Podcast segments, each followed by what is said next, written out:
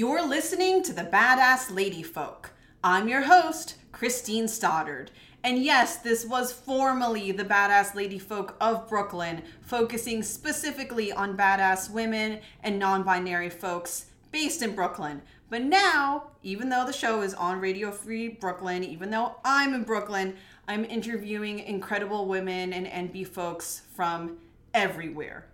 I generally try to stay in the New York City area, but I am bringing in guests from other places. If you all have been listening to other episodes lately, then you might have heard of folks from Philly. I do tend to draw from Philly these days because my siblings are there.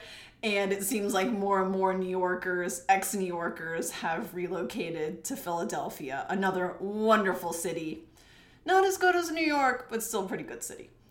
Uh, so, thanks as always for listening. This has been a transition period. Again, those who have been tuning in lately know that I was on Radio Free Brooklyn. I was off of Radio Free Brooklyn doing the Spotify, SoundCloud, Apple thing. And now I am back. Today, my lovely guest is Jess Appel. Welcome, Jess. Hi, thank you for having me. Yeah, of course. and Jess, my dear listeners, is an actor. I'm trying to use the gender neutral term and not say actress all the time. I'm not going to be like in that Andy Griffith episode, Lady Pharmacist, right?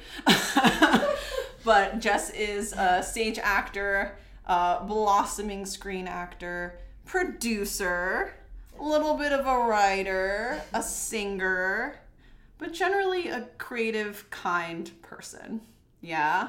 Thank yeah. I appreciate that. Okay, so how do I know Jess? I know Jess because our mutual friend and theater person, Amanda Andrews, recommended her for my play Forget Fairy Tales. And this would have been at the end of 2021. Uh, we were looking to replace someone in the cast. We needed someone pretty quickly because we were staging the show in early 2022 at the Broadway Comedy Club. We met over Zoom. She came to my apartment. it was a whole adventure. And after that, I somehow convinced this woman to be in like, I don't even know, a million plays after that. It was like at least six. Yeah. In the same year. Can we talk about that? Uh, yeah, we can. I'm still shocked. I try to think about all that we accomplished in 2022. Yeah. It did not really hit me until I saw on this work table I had in my previous apartment the stack of scripts Yeah. that we had produced. Like, I had written. Yeah. Jess had acted in, and there was even a script that was missing from that pile, and it was still such a thick ass pile. Yeah. I had that. I had that same uh, moment in my house because I have uh, next to my printer like my scripts that I'm doing or have done recently. And I was like, how is that possible? But yeah, it's been incredible. I mean, it's just really crazy. I, you know, before or since the start of the pandemic, from 2020 till the end of 2021, I hadn't done, uh, you know, anything. I maybe on Zoom I had I had taken six thousand classes. Um, Like what? What were some of the classes? my favorite were um, my dialect classes. Um, like, don't ask me to do anything right now. I was gonna say it's the perfect opportunity. No, totally. I'm actually I'm uh, doing this play right now where I have I decided to use a southern accent for it. Uh, one of the characters, not mine actually, but one of the characters in it, her name is Stella, and of course the first thing I thought of was Stella, and then you know Blanche being like from the south. And so I decided just right at the start that my character just came out at the reading. I was like, "Hi, Angelica," you know, and, and I just did the entire reading like that. And they were like, "Oh wow, okay, Wow. that's happening," and it was great. So that is A Streetcar Named Desire Right. by Tennessee Williams, dear listeners, for those who are not theater nerds or even literary nerds. Right, right, right, right. My my current play, um, starring Guardian, is totally not set in the South. It's set in heaven. um, I'm a, a lucky star uh, to a really like horrible dictator, and there's a guardian to the same. a guardian angel. Yes, a guardian Yeah, angel. yeah. Excuse me. Totally.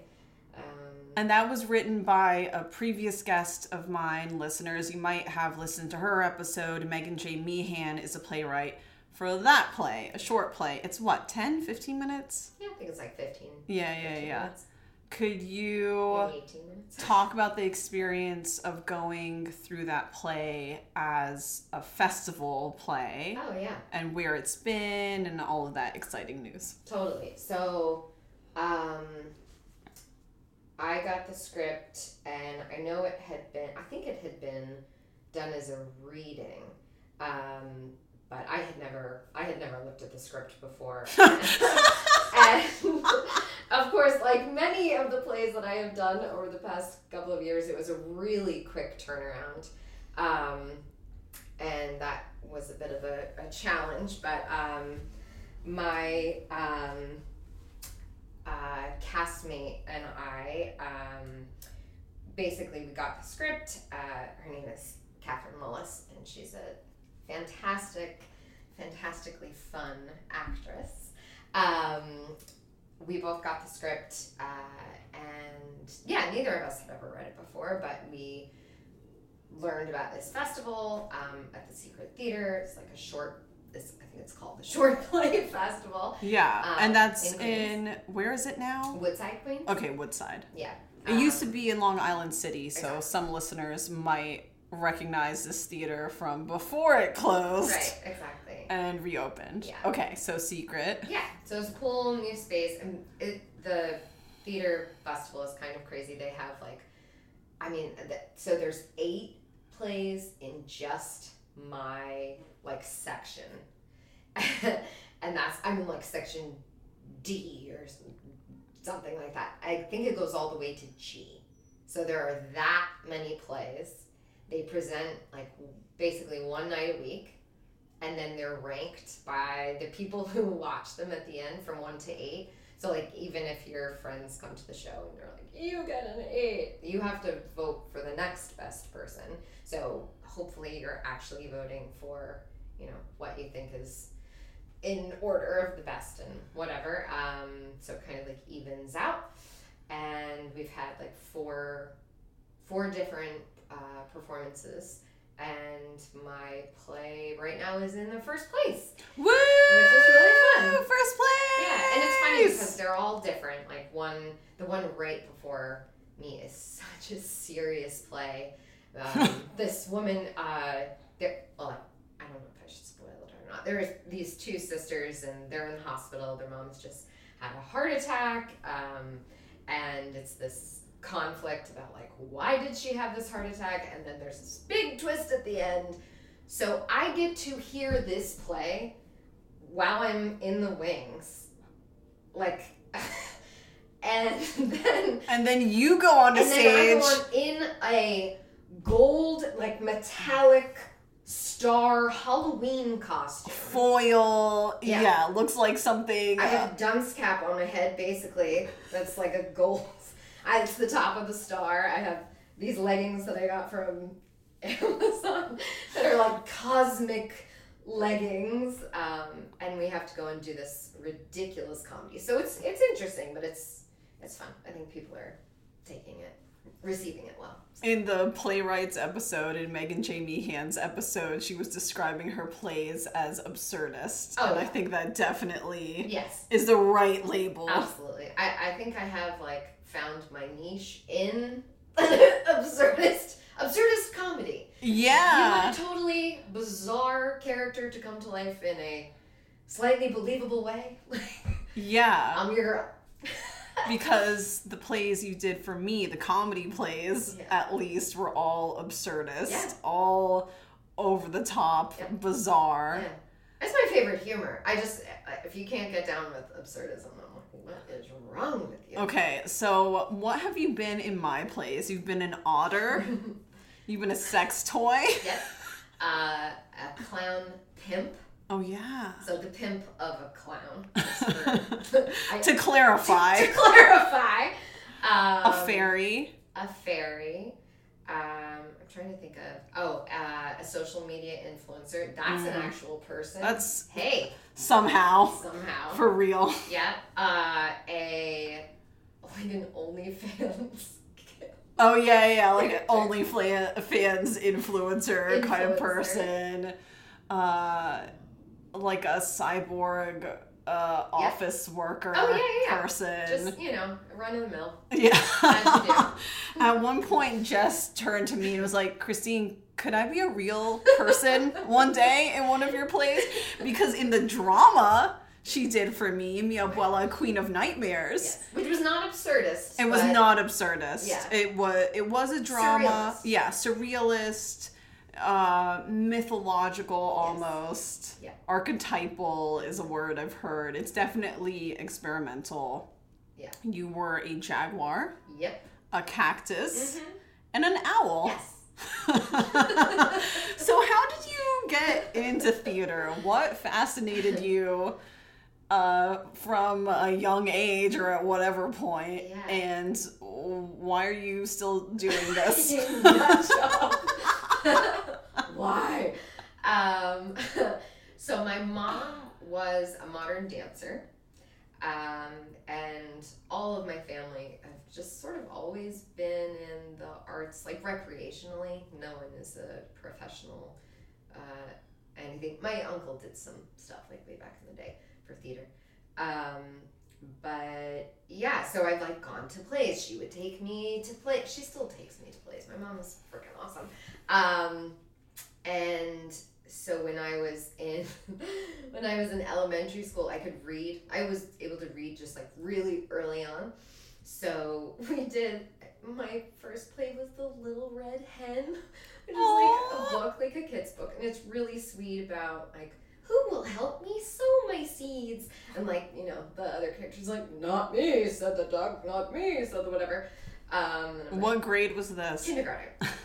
So they needed someone to be the narrator, and I was like, you know, well, I can read. yeah, exactly. Losers. Exactly, I got to like pick who the other narrator was, and I like really wanted to choose my childhood crush, and then instead I was like a super professional and chose the kid who could read the next the, best. the, the other child who was literate, exactly. who knew more than his ABCs. exactly. They could both read, just them was cuter. They couldn't choose him. A professional. So yeah, so school basically. I've been. Uh, I did a lot of plays. I had was so lucky to have really creative teachers. Um, my elementary school teachers, you know, in addition to like teaching, haha, addition, you know, um, were just also. You liked your joke. That's fabulous. Once in a like, if I ever get to tell a dad, dad joke. Anyway, so you know they they were so generous in giving their time um, to just getting us into like the arts, and I sang in a gospel choir when I was younger.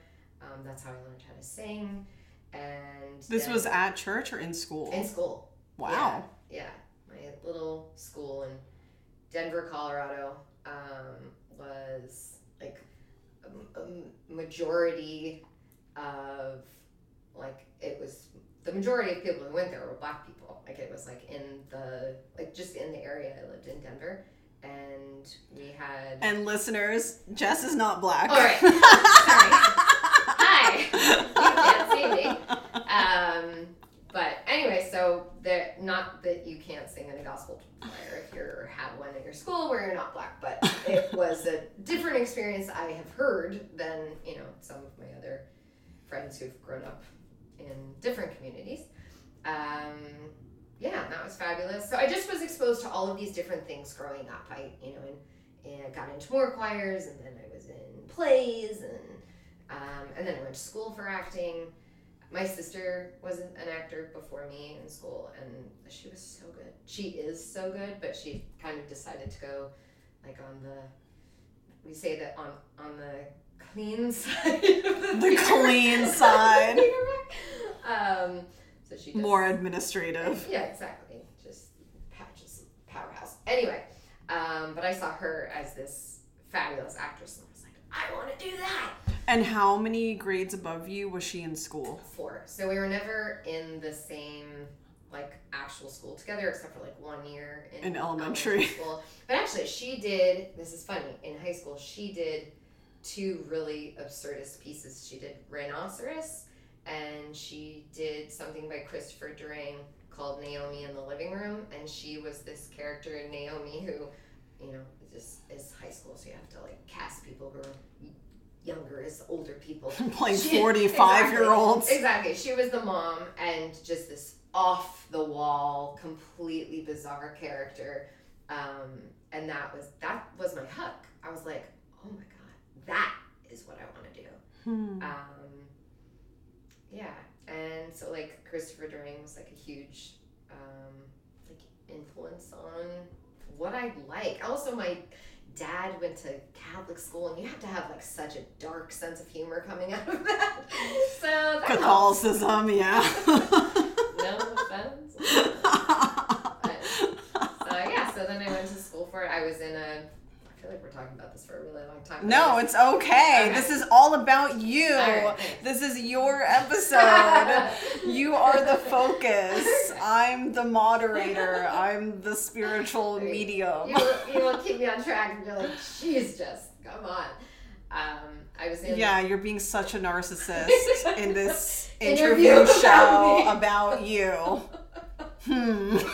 we'll examine that another time. Later, go into my psyche. All right. Um, yeah, so I was in this uh, Shakespeare play and uh, In high school or college? in high school. Thank you. Um, Which one? uh, Comedy of Errors. And I was cast as one of the Dromios, so they're like the clowns, basically, of the show. Um, I'm like, I wonder why. Um, and, uh, Not a real human. yeah, exactly, right? God! Character actor. Exactly. Um, which is just so much fun. And I wouldn't have it any other way. Um, but I was in that show, and at the beginning of that show, uh, we had this huge ensemble sort of circus piece, like to introduce the play. We had people juggling, we had people, um, like, I don't know, doing like some acrobatics. It was just so crazy, and I was in the wings because I had to go on stage like pretty much right after that. And I'm looking at these people doing this like you know collaborative like beautiful piece on stage and people in the audience just cracking up. And I had this moment I was in 10th grade and I was just like I want to do this for the rest of my life. This is what I want to do. That was my moment where I was like, "Oh, yeah. This is it." And that would have been at high school in New Jersey, correct? Correct, yeah. So at what point did you move from Colorado to New Jersey? I was 10. Okay, but you were born in New Jersey, right? No, I was born in Colorado. Oh, okay, okay, okay. So you moved from Colorado to New Jersey Yeah, when when you were 10. Mhm. Okay. So it was all of elementary school was in Denver, and then Okay, but your family is from New Jersey Yeah, my family- originally. my mom grew up in Manhattan. My dad grew up in New Jersey. Oh, okay, okay. Uh, so you always had your New Yorker connections. Right? Yeah. Lucky Yeah. duck. I don't know what the connections were exactly, except like I know. Associations. Yeah. Right. I have family here and friends. Yeah. We have, my family was known as the Loud family um, in Colorado. Like literally, that's what people called us because they were like from New York and New Jersey, and we are just like, "Ah!" you know? They probably also thought you were impatient, Oh a little bit rude. Right, of course. Just too fast. Yes, very fast. All the And time. my dad like would drink like eight pots of coffee every day, also. So like that, you know, helped. and they were just chill about everything. Yeah, totally. Maybe too chill Yeah. in your view or your family's view. Right. It was a great place to grow up, though. Like I, I tell people all the time, they're like, "You're so happy. Like, what's the deal? You're from the East Coast." I'm like, "Well, I half grew up here, but like, I swear, Colorado. Uh, I don't know if it's all of Colorado, but Denver is like 322 days of sun a year, which is insane." And so I'm like, everyone there is just happy because you've just got the sun all the time. you know, like people walk down when I moved to the East Coast. I was in sixth grade, like walking to school, one of my first days, and uh, this person was passing me, and I was like, "Hi," and like waved my hand. I swear, they looked at me like I was the craziest loony bin, and I was like, "I- "What just happened?" And I was like, "Oh, I'm not home anymore." And anyway, I'm honestly, I'm like so glad to have had both experiences. Yeah. I feel like I had this like super, you know, heartwarming. Just, that sounds terrible if I'm saying the opposite of that. Like, you know, wonderful, just like bright experience where things are a little bit slower paced and just. Yeah, super chill, and then moving to the East Coast and being like, okay, all right, now we get down this energy, and I feel like I'm kind of in the middle. So I really appreciate that. Yeah, I mean, I think a range of experiences in just about any kind of culture. Absolutely. uh, Like, I, I wouldn't even say just geography within the U.S., but or or even just Yeah. just life experiences in general. It's wonderful to have a range of things to draw from, Totally. especially especially if you're a creative person Yeah. because it's something that can inspire your work Absolutely. and you don't just have one lens, right? You don't just have Yeah. one viewpoint. Yeah. So could you talk about the kinds you did mention absurdist theater, but I'm curious about what other kinds of stories appeal to you or when you first read a play or or watch a play, what grabs your attention? And I also want to know about your biggest turnoffs. Ooh. Yeah. I want Wow. both. Oh my gosh, I would love that. Um, wow, that's such a good question.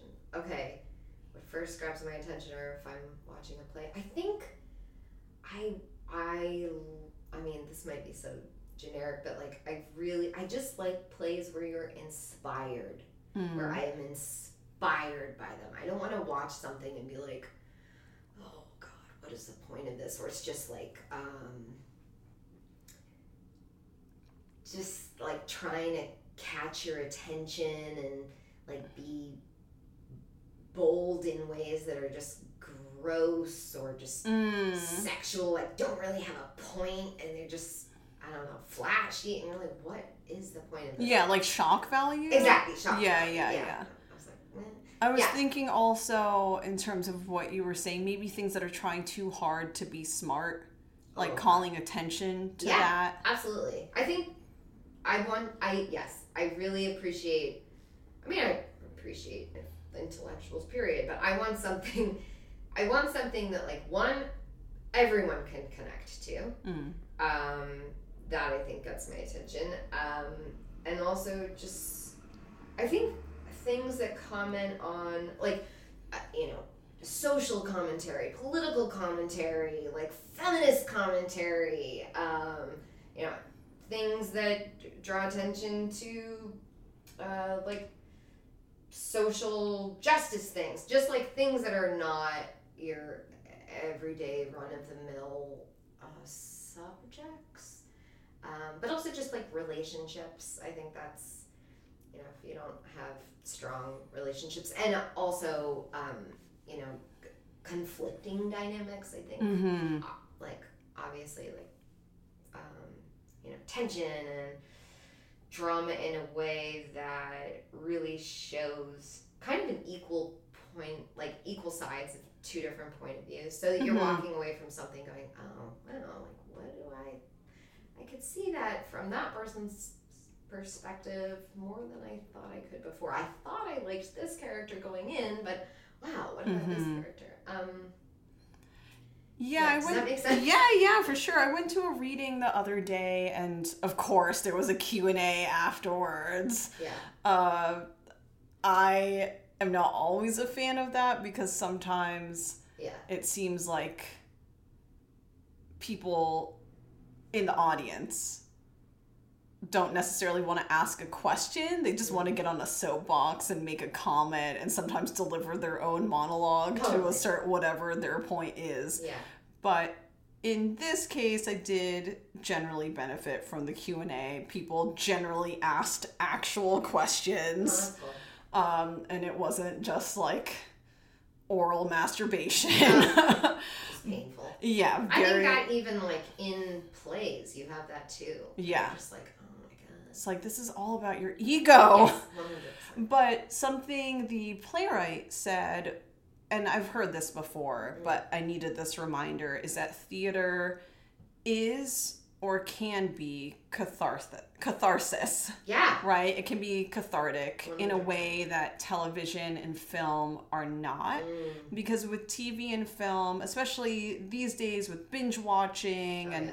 blockbusters and online online spoilers, streaming, like all these uh, financial pressures and competing with social media, with competing with TikTok for attention, uh, there can be so much emphasis on technology and very fast-paced plots with, with lots of twists and turns Right.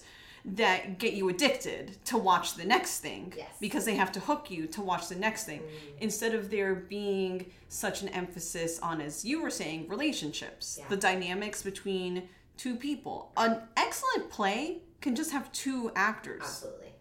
you don't need a cast of like 25 people No, 100%. and all this spectacle Yeah. some of the best plays are like that Absolutely. could you talk about the play you did for the Atlantic Theater class? Uh, this was on Zoom. Yeah. We did. I've done actually a couple. Oh, okay. But the, the one I watched, uh, I think it was Paper Cranes. Oh, yeah, yeah, yeah. Yeah, I would love to hear more about that play, why you chose it, Yeah. what attracted you to it, and Yeah. if those are the kinds of characters you'd prefer to play in dramas when you're doing dramas. Absolutely. Um, so yeah, it was Animals Out of Paper. That's uh, right. by Rajiv Joseph. I think I'm. I think I've got that right. Um, yeah. So we had to. We well, it was just a. I had you know one other partner. I had to pick um, a, a play that uh, we wanted to do. We found this piece. Oh my god, this piece is just phenomenal. Um, we, I think, what was really cool about that experience is I read so many plays. Um, and this one is a little bizarre. Uh, but uh, if it, it actually, in the beginning of the, the class, we had to give an explanation of what our play was about. And we're going like around and around and around in circles. And um, my partner Kartik and I, we really couldn't figure out how to explain this play, um, except for basically saying that there's this uh, woman. She is a um, origami artist, and she has been through like some really traumatic stuff as of late, and she has not folded anything uh, since she had this has had these traumatic experiences. She was divorced.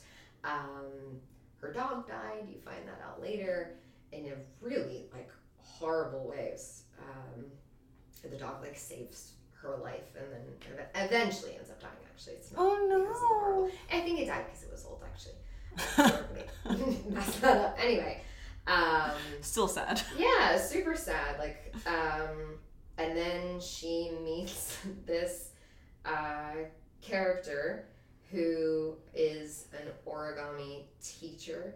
He comes into her life by ringing her doorbell, and the the play starts with um, him just being like, "Hello," and she's like, "Hello." She's at her studio. She's not at her house. she's living as like this recluse with all of these, you know, uh, takeout boxes in the apartment, and she is like, who the heck is this? She hasn't told basically. No one's seen her in two months, um, and he comes in, and it's this serious story, but there's so much comedy, and it's funny because it's serious. Um, and I think that's definitely something that like I absolutely love, and I think finding kind of dark humor, but um, it it being like it's riding that line of uh, you know uh, comedy and drama. I think that's like that's totally my sweet spot, and that's totally um, the kind of work that I absolutely love to do. My uh, Karen Kohlhaas, who is uh, helping us, she's at the Atlantic. Um, sorry, brilliant uh, director, um, and uh, she has in the beginning of uh, the scene that we started doing. Uh, she just had him come in and all of my lines i just instead of just having this back and forth um, you know sort of quippy comedic dialogue which totally could be she had me just wait like with everything that he said i would wait as long as possible to say my next line Like you were processing it? yeah. So, uh, yes, processing it, but also sort of like um, really looking at him like, what do you Mm. want?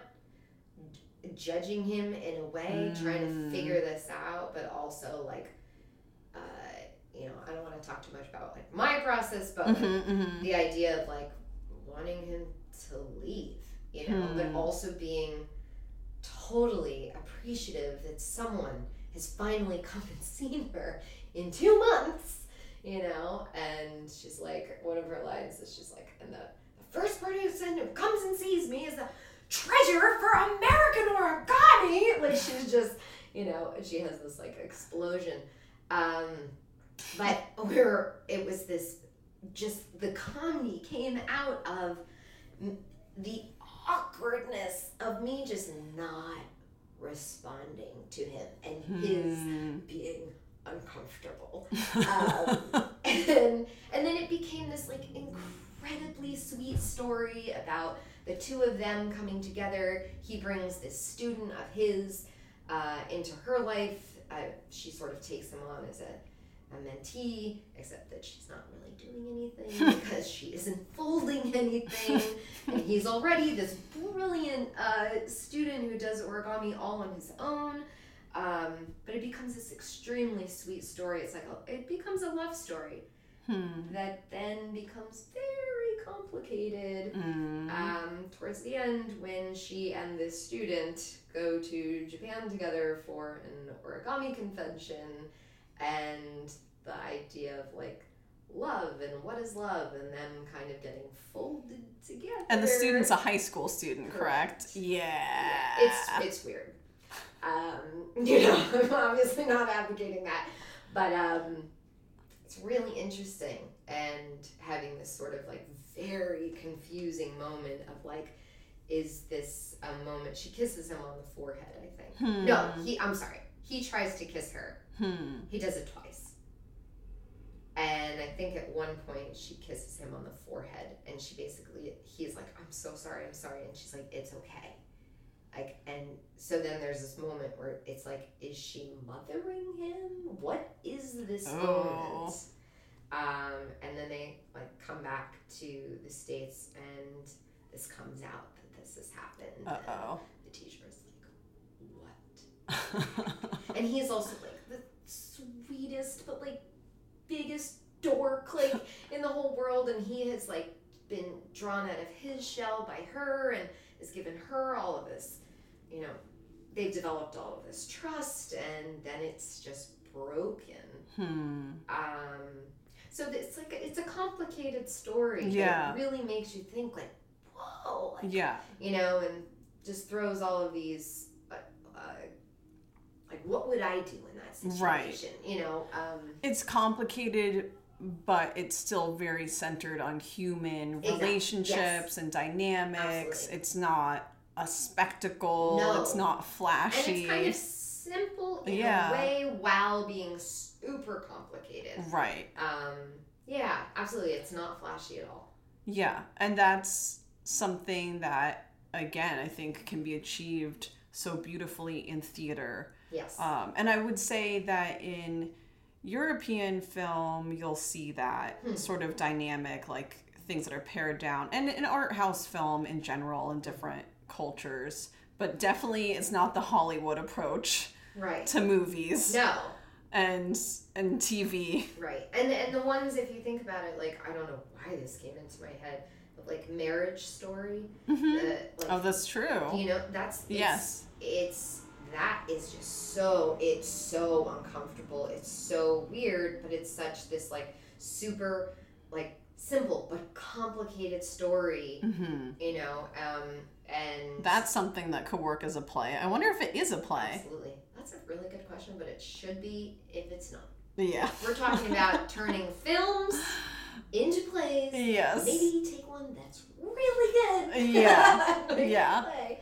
I think that's that's sort of what I was just thinking though. Is like it's it's about human connections, but being human is complicated. Yes. Hard, and it's not simple. It's not just girl walks into boy's life and you know boy loves the girl but it's confusing and you're Mhm. like where are the stories that are not that freaking story Yeah. you know and, Yeah, and yeah, i feel yeah. like people are now at least some in television like more people are being represented and you're telling some slightly different stories you know um, people I, I don't know but it's still like you've got these conventional stories and it's nice to get down to these really nitty gritty you know things that aren't talked about all the time And- Yeah.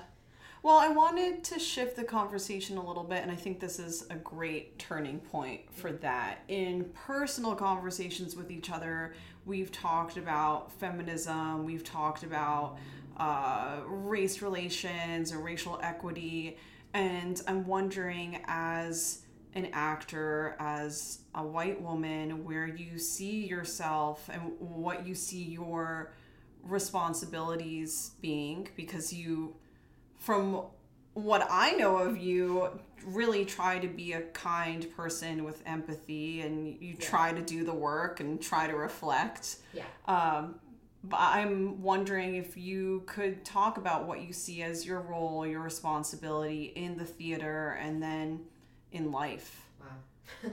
yeah, I mean, I think that's a great way to put it. I love that. Like, what is my responsibility? It's such a good word. It just gets straight to the point.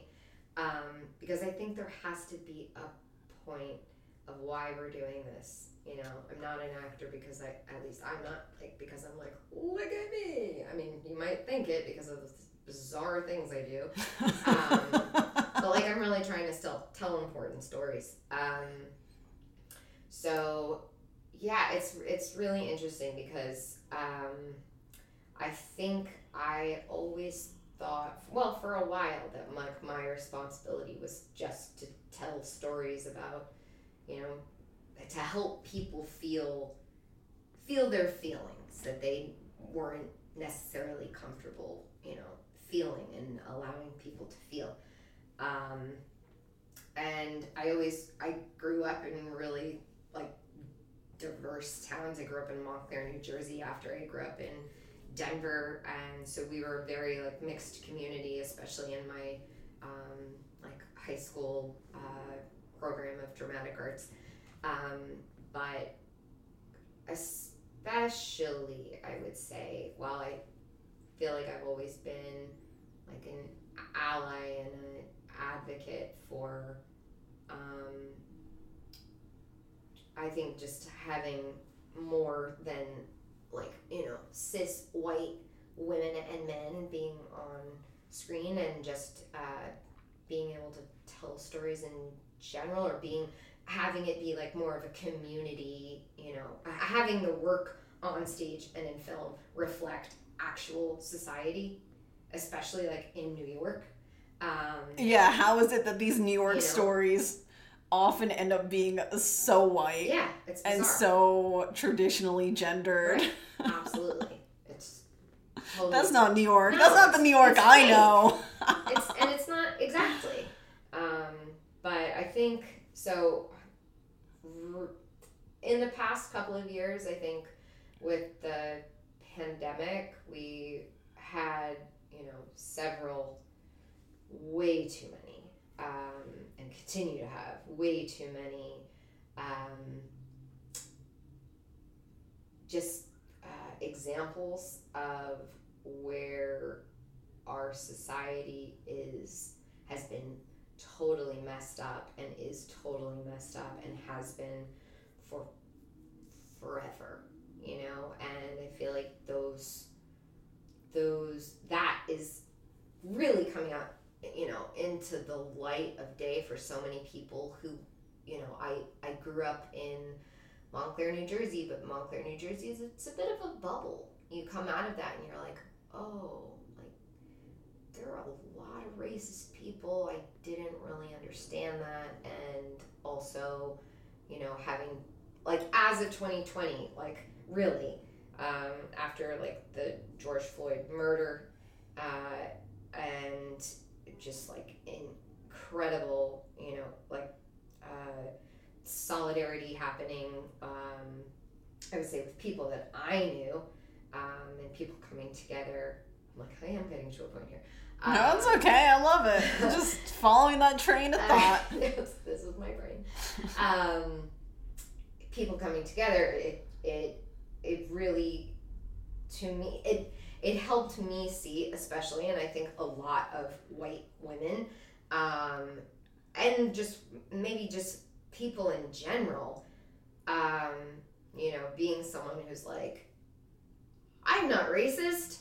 I grew up in these towns and I know all of this, blah, blah, blah. I'm, com-, you know, and then having to totally flip that on its head and say, like, whoa, like, where have, where have I missed the mark? Where have I, you know, not been aware of things that, like, are huge, you know, um, that happen in our society that are totally unfair um, obviously, and terrible. And um,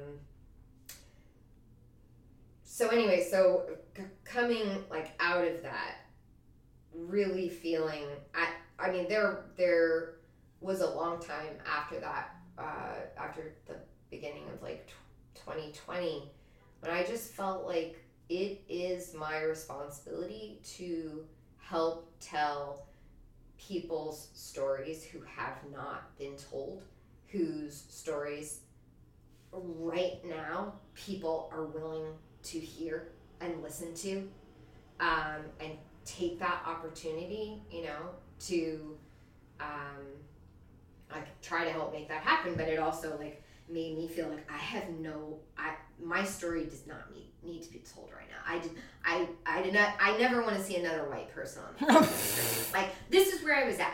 Like, yeah, I- that's the other extreme, though, well, right? this is what I'm saying. So having that be, and I'm telling you, that's really how I felt.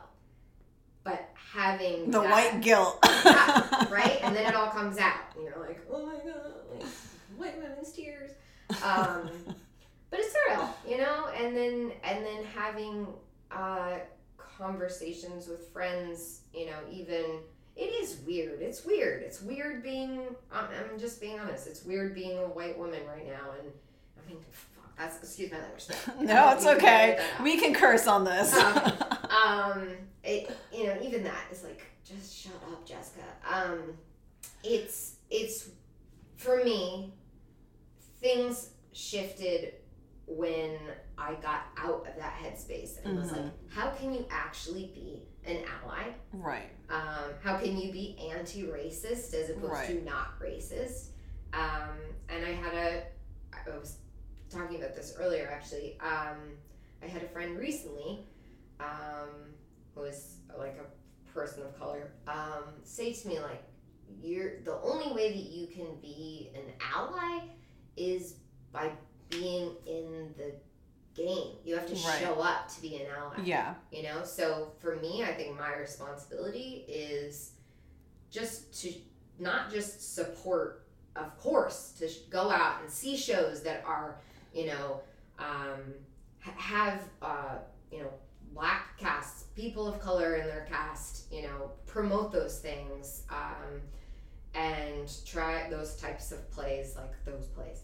Um, but also to to use my me being an actress to as a space to um, you know show up for people and also just be able to be a person who unfortunately has like more of a voice than other eh, people in certain circles and be able to um, you know put my foot down if anyone's saying anything that's like super messed up people do that you know Of what i mean? and having to or not having to being the person that's like no i'm going i'm going to say something. This is inappropriate you know? Um, but i think also like i uh, appreciate so much of being given you know the opportunity to learn those lessons like it's unfortunate that other people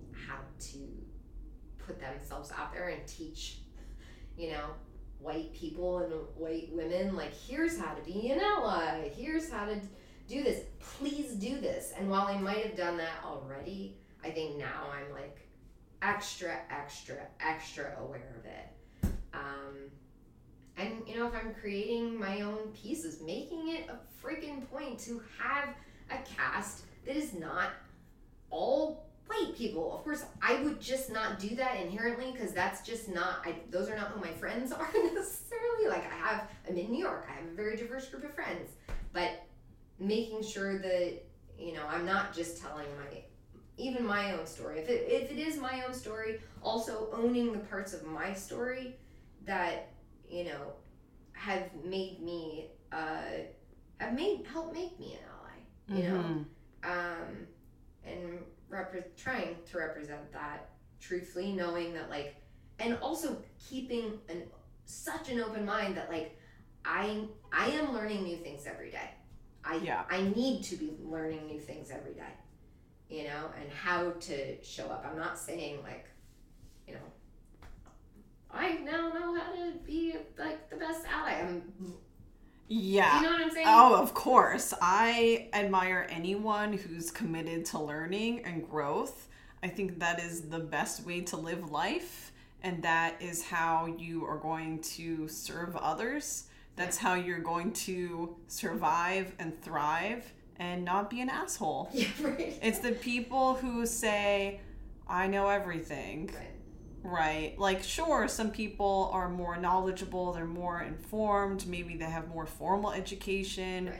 but at no point do we know everything. Right. At no point Right. should we stop learning Right. and growing and committing to do better. Absolutely. And and I'm just trying to make a point of this. Like, while I do appreciate, you know, people putting themselves out there and say, you need to know this. Like, uh, of course, it is also my responsibility Yeah. to inform myself. I don't Right. need to re-traumatize people. You know, I've really learned that lesson of like I- need to be figuring this out. you know, Right. So doing that work. Not just expecting emotional labor from Right. others done for free. One hundred percent. Right. Yeah. okay, I'm going to ask you what I ask just about everyone in the show. Are you a feminist? And if so, what is feminism to you? Resounding yes, first of all. Um, and I actually, like, I, not that long ago, did, was there a pin? First of all, my grandmother, my 92 year old grandmother, is the most incredible woman and has, you know, fought for women's rights and equal rights uh, for, her, the majority of her adult life. And she's an incredible activist, and uh, our just like our family is sort of as a result of that. I think a result of her, but um, she I think she had a pin on her refrigerator that had the definition of feminism on it, and I might misquote it, but essentially it's just saying like people who are in support of women's rights.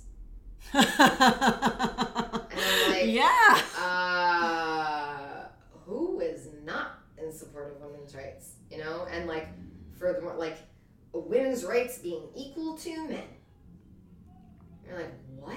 How could anyone say no to that?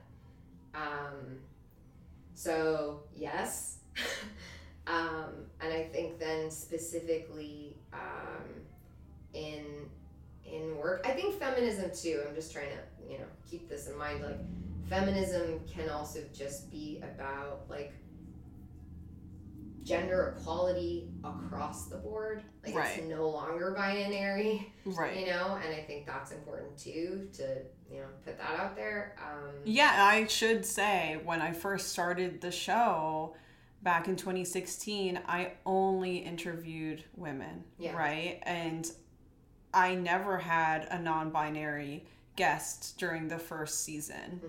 Um, and I have expanded my view because, hey, learning, growing, Right. trying to do better. Absolutely. No, one hundred percent. One hundred percent. Um yeah. I feel like I lost my train of thought.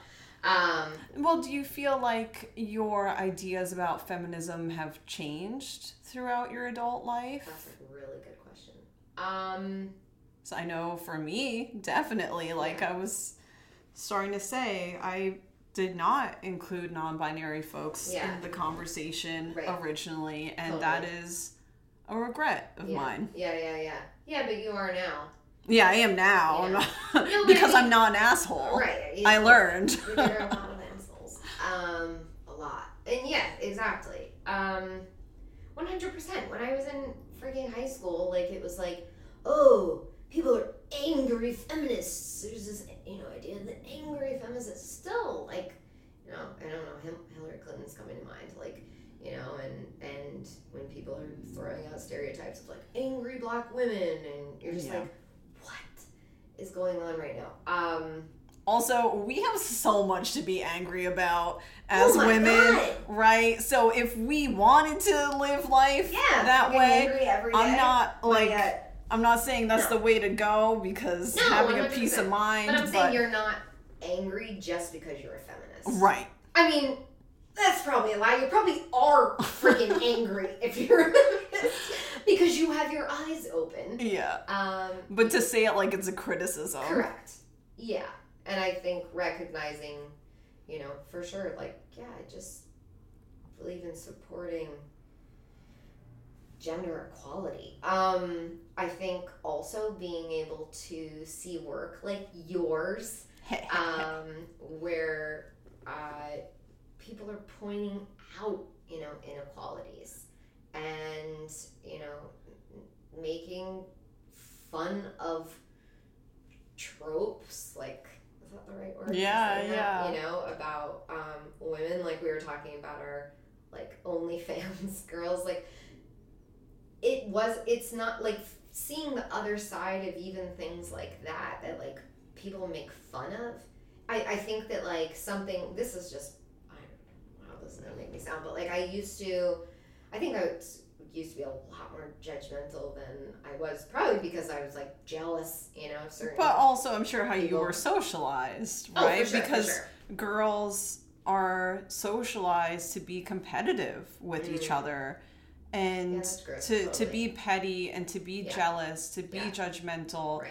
And that makes us fight with each other instead of fighting against Yeah. men. I, I love that you knew like pretty much exactly where I was going with that. I have so I used to have like if I you know would see someone with like a, like a slightly scantily clad woman, of course, like you know from whenever we were having those first conversations of you know is it this woman's fault for being raped or whatever? Of course not. Of course I always knew that. But like if I saw a woman who wasn't you know, like a teenager or whatever, who's Yeah. wearing a very tight short skirt, I might be like, oh.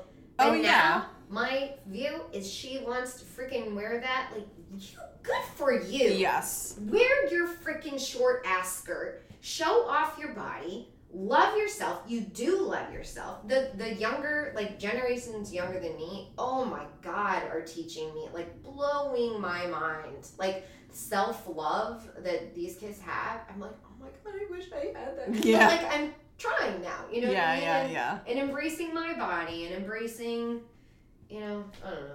Something that's so embarrassing, just so cringe for me to think back on now is in seventh grade, mm. we had to make PowerPoint presentations on any topic and give them before the class. And the presentations were pretty long for that age group. I think we had to do like 15 or 20 minutes.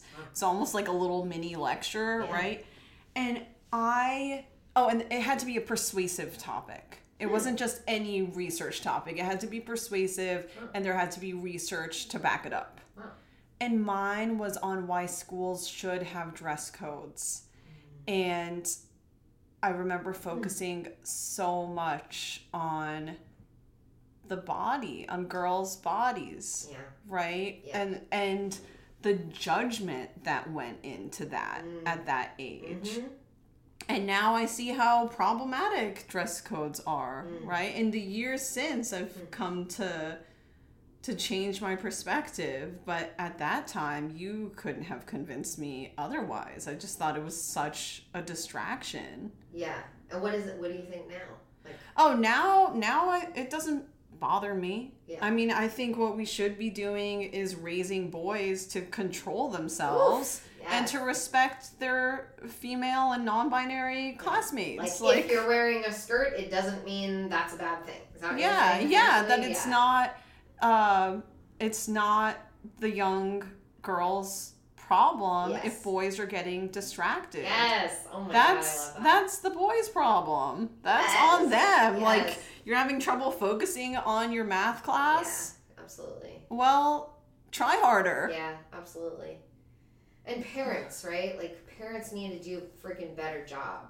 So much better. yeah of course You know, like raise your sons. People have been saying that, you know, for some time now. You know, like hello, what are you doing? yeah But there are, you know, I have to say there are parents who are absolutely doing a fabulous Yeah. job. I have a, um, like a, actually I've noticed uh, this with like a, a couple of her friends too. Um, one of my best friends has a son I should know this is like three or four. I think he's four right now. A tiny Yeah, person he's a tiny person. She had like specifically didn't say anything about any sort of like gender. Like she very specifically like tried to not be like well one like here are boy things right but also like uh like he was calling himself a princess Aw. because that was like the like a book there was a book where there was a princess so he was dressing as like a princess.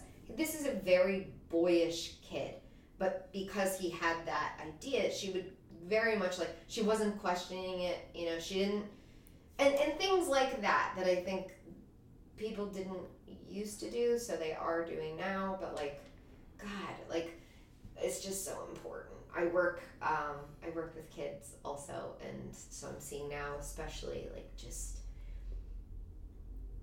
how you know kids come in and they say things that their parents say of course they've Of always course. that, you know of course but we have learned so much so let's keep going with it Yeah, in theater, in education, and the rest of the world, every industry, every Absolutely. field. absolutely Thank you so much, Jess. Dear listeners, you've been listening to the Badass Lady Folk. My guest today was Jess Appel. I'm your host, Christine Stoddard. You can listen to the Badass Lady Folk previous episodes and even uh, whatever you need to catch up on from our original Badass Lady Folk of Brooklyn shows in 2016 to 2018. You can find these on Apple and Spotify and SoundCloud and Quail Bell Magazine, etc. Uh, we are on Radio Free Brooklyn again now and hopefully for a long time coming. We are looking for guests, and by we, I mean me. It's just me these days. it's just a habit of saying we, we, we, we. Um, but please email me at info at quailbell, Q U A I L B E L L dot com. I'll drop it in the notes so you can just copy paste. At any time, if you have an incredible woman or non binary femme you think should be on the show. Thanks and tune in next time. Bye.